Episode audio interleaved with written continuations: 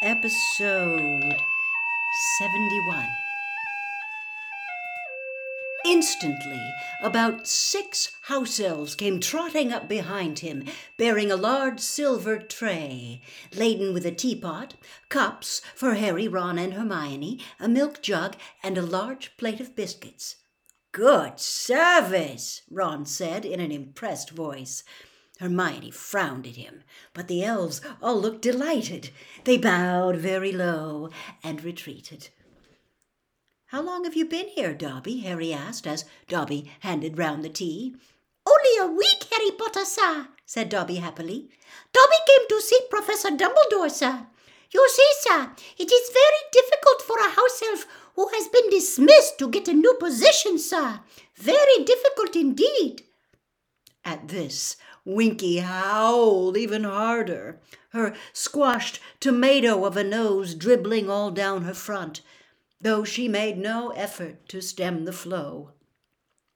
Dobby has been travelling the country for two whole years, sir, trying to find work, Dobby squeaked. But Dobby hasn't found work, sir, because Dobby wants paying now.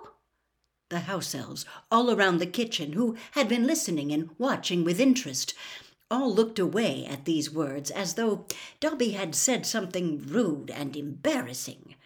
Hermione, however, said, Good for you, Dobby. Thank you, miss, said Dobby, grinning toothily at her. But most wizards doesn't want a house elf who wants paying, miss. That's not the point of a house elf, they says, and they slam the door in Dobby's face. Dobby likes work, but he wants to wear clothes and he wants to be paid. Harry Potter, Dobby likes being free.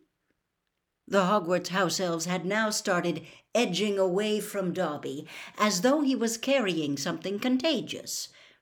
Winky, however, remained where she was, though there was a definite increase in the volume of her crying.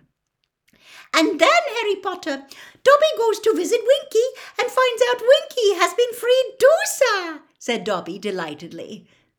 At this, Winky flung herself forwards off her stool and lay face down on the flagstone floor, beating her tiny fists upon it and positively screaming with misery.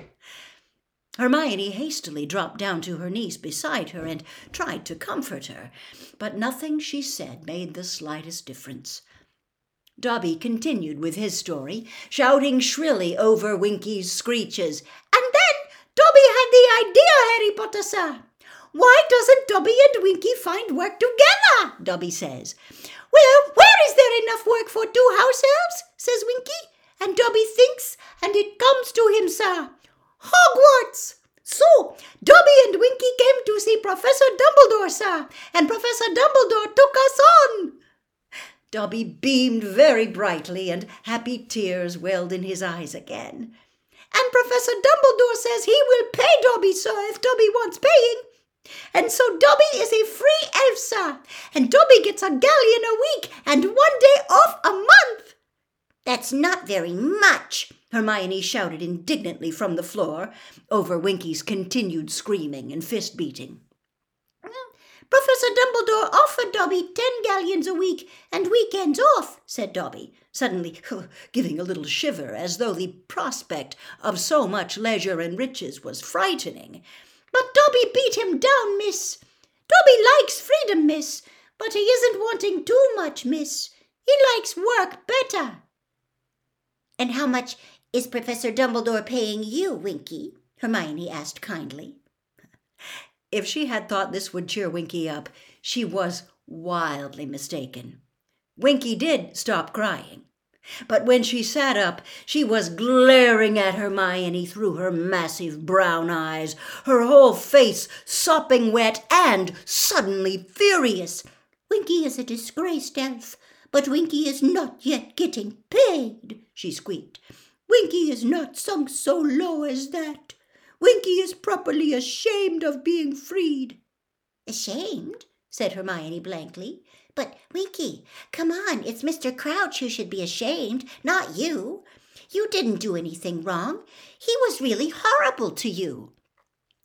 But at these words, Winky clapped her hands over the holes in her hat, flattening her ears so that she couldn't hear a word, and screeched, You was not insulting my master, miss. You was not insulting Mr. Crouch. Mr. Crouch is a good wizard, miss.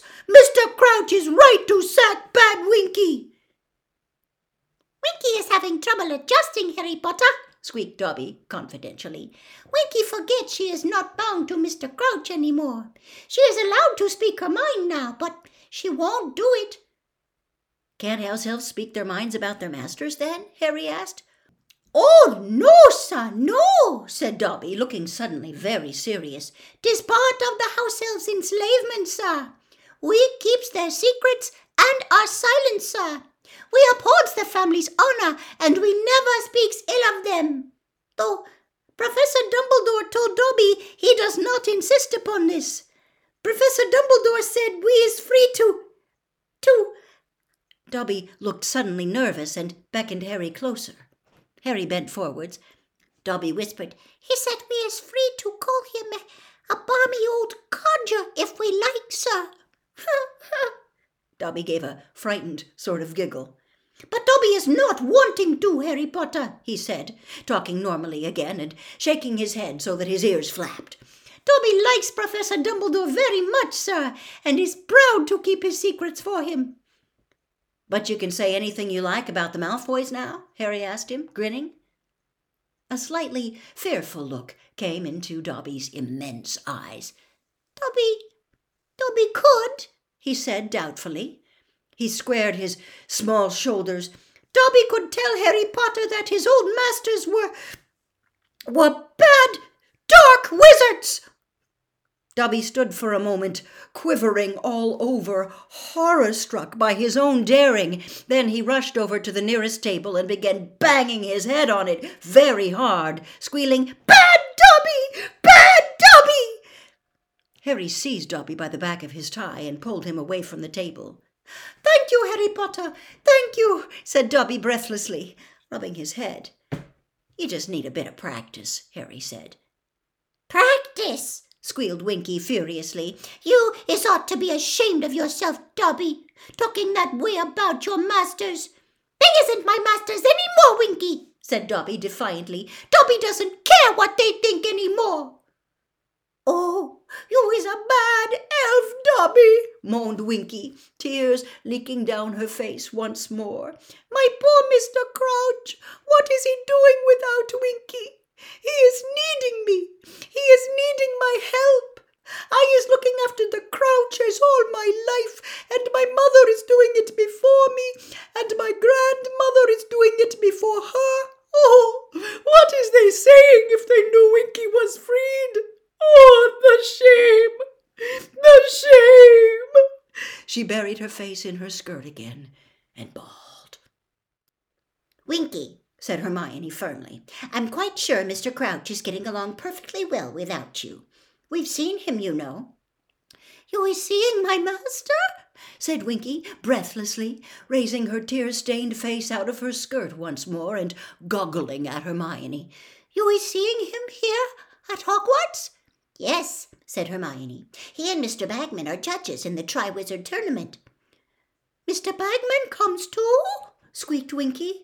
And to Harry's great surprise, and Ron and Hermione's too, by the looks on their faces, she looked angry again. Mr. Bagman is a bad wizard, a very bad wizard. My master isn't liking him. Oh, no, not at all. Bagman? Bad? said Harry. Oh, yes, Winky said, nodding her head furiously. My master is telling Winky some things, but Winky is not saying. Winky, Winky keeps her master's secrets. She dissolved yet again into tears.